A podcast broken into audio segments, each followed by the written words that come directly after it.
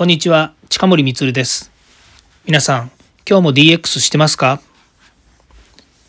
今日もこのチャンネルを聞いていただきありがとうございます。 DX デジタルトランスフォーメーションを近森光軸にですね、お話をしているチャンネルですが、今日は番外編になります。昨日ですね、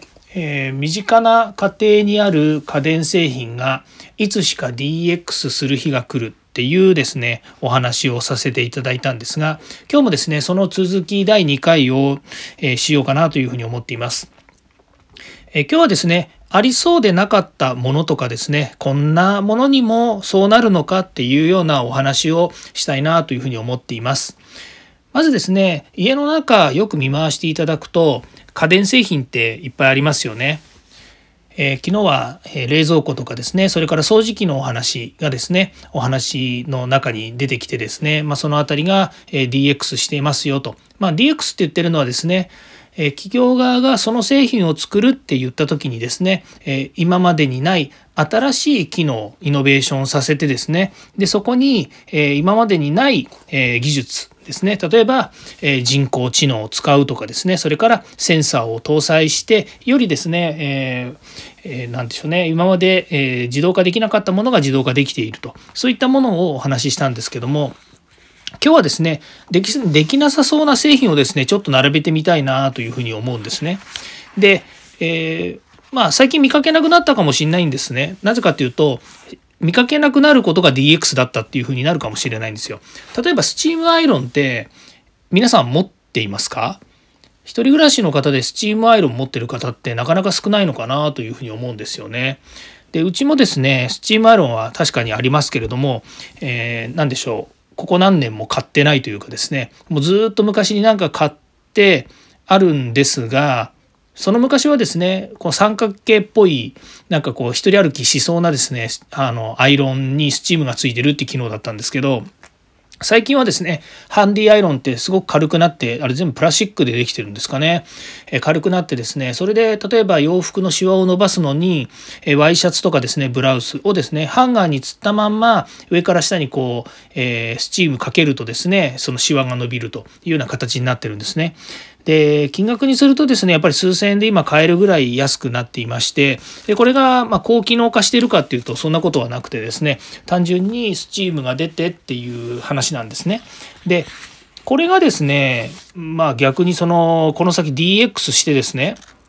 新しいそのスチームアイロンに生まれ変わるのかっていうと、なかなかそうでもないなというふうに思うんですね。で、そう思う理由はなぜかっていうとですね、先ほど言いましたように皆さんの家庭からですね、スチームアイロンとかアイロンってなかなかなくなってきたっていうのがあると思うんですね。で、確かに私もですね、ワイシャツとかですね、スーツヨレヨレになったのはですね、スチームアイロン活躍するんですけれども、ただ、昔に比べてですね、ワイシャツも携帯記憶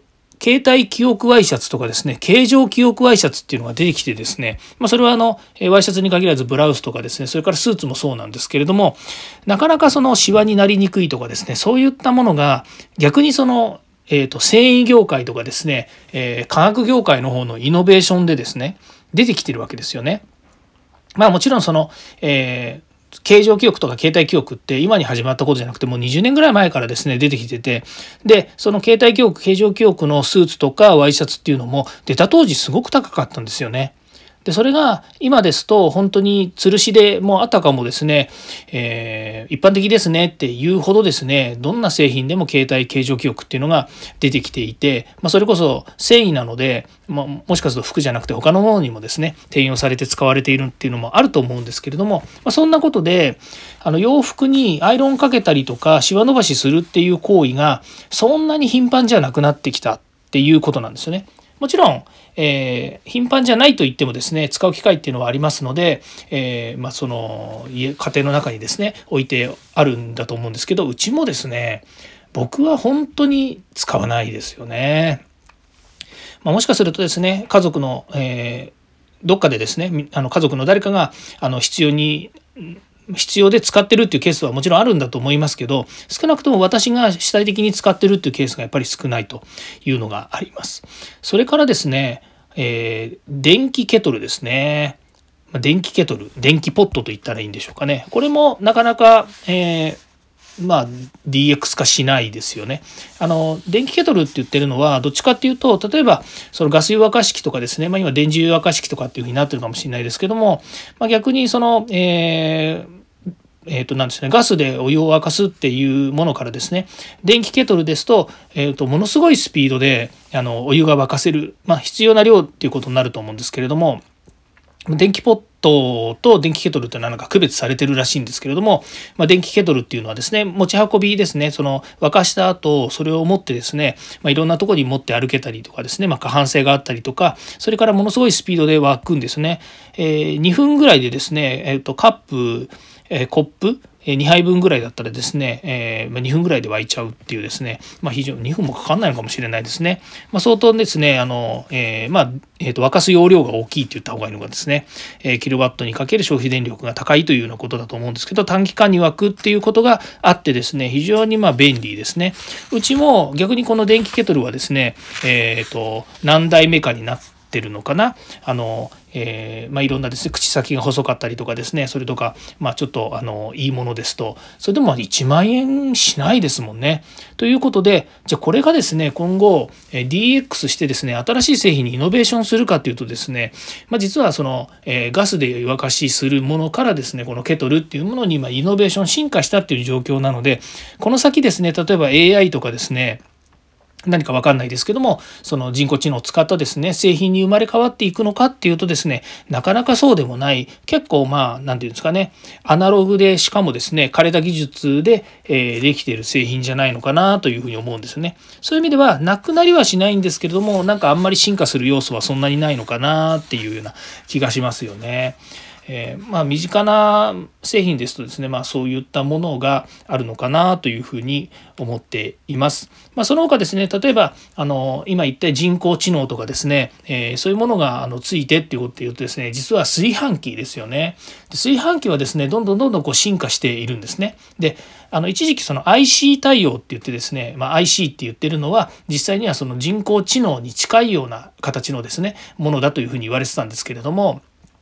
人が食べて美味しいご飯が炊けますよと。それはお米の量とかですね、それから水の量とか、それから炊き具合とかですね、音とか、それから温度とかを察知してですね、人間が食べる美味しい、炊きたてで、美味しく食べられるようにですね、できるっていうのと、もう一つが保温ですね。ずっと保温しておいても、その蒸気を逃がすっていう機能のところも含めてなんですけども、長くそのご飯をですね、美味しく食べられますよっていうようなですね、機能がついてたりとかっていうので、一時期高機能な炊飯器というふうに言われてましたけれども、最近の炊飯器のイノベーションはですね、実は違うところにありまして、もちろんその、センサーとかですね、そういったその、人が人工知能的にですね、できてるっていうのもあるんですけど、お釜のですね、素材なんですよね。例えば炭っぽいやつ、炭っていうのはお釜の中の3層になってたりとかですね、それから4層になってたりとか、それから、結構硬い素材でできてたりとかですね、ちょっと細かいところまでは分かんないんですけども、そういったふうにですね、違う意味で美味しく炊けるお米というか、炊飯器に進化していってます。で、金額もですね、結構高いんですよね。なんか私のイメージだと、単純にその、炊飯ジャーっていうのはですね、2、3万っていうようなイメージがなんかあったんですね。昔の話かもしれませんけど、2、3万ぐらいだと思ってたら、今やっぱり家電屋さんに行くとですね、炊飯器結構10万円ぐらいするのとか、10万円以上するのもですね、やっぱりあるんですよね。で、それ本当に美味しく炊けるみたいで、実際その試食をさせてもらったこともあるんですけど、お米が美味しいのかもしれないんですけども、やっぱり炊き加減も美味しかったですよね。そういうふうにですね、まだまだその進化する余地はあるということがありますね。それにですね、人工知能とかですね、それからセンサーとかデバイスとかっていうものがこう相まってですね、進化していくと、これはイノベーションできるいい DX 製品だなというふうになるのかもしれないですね。それはものづくりの世界の話で進化をしているっていうことになっているので、企業価値としてですね DX したかどうかっていうのはよくわからないところにあると思うんですが、そういったその家電製品もですねどんどん進化をしているというお話でした。今日もこのチャンネルを聞いていただいてありがとうございました。またこの続きもですね次回お話ししたいなというふうに思います。ではまた。はぁ。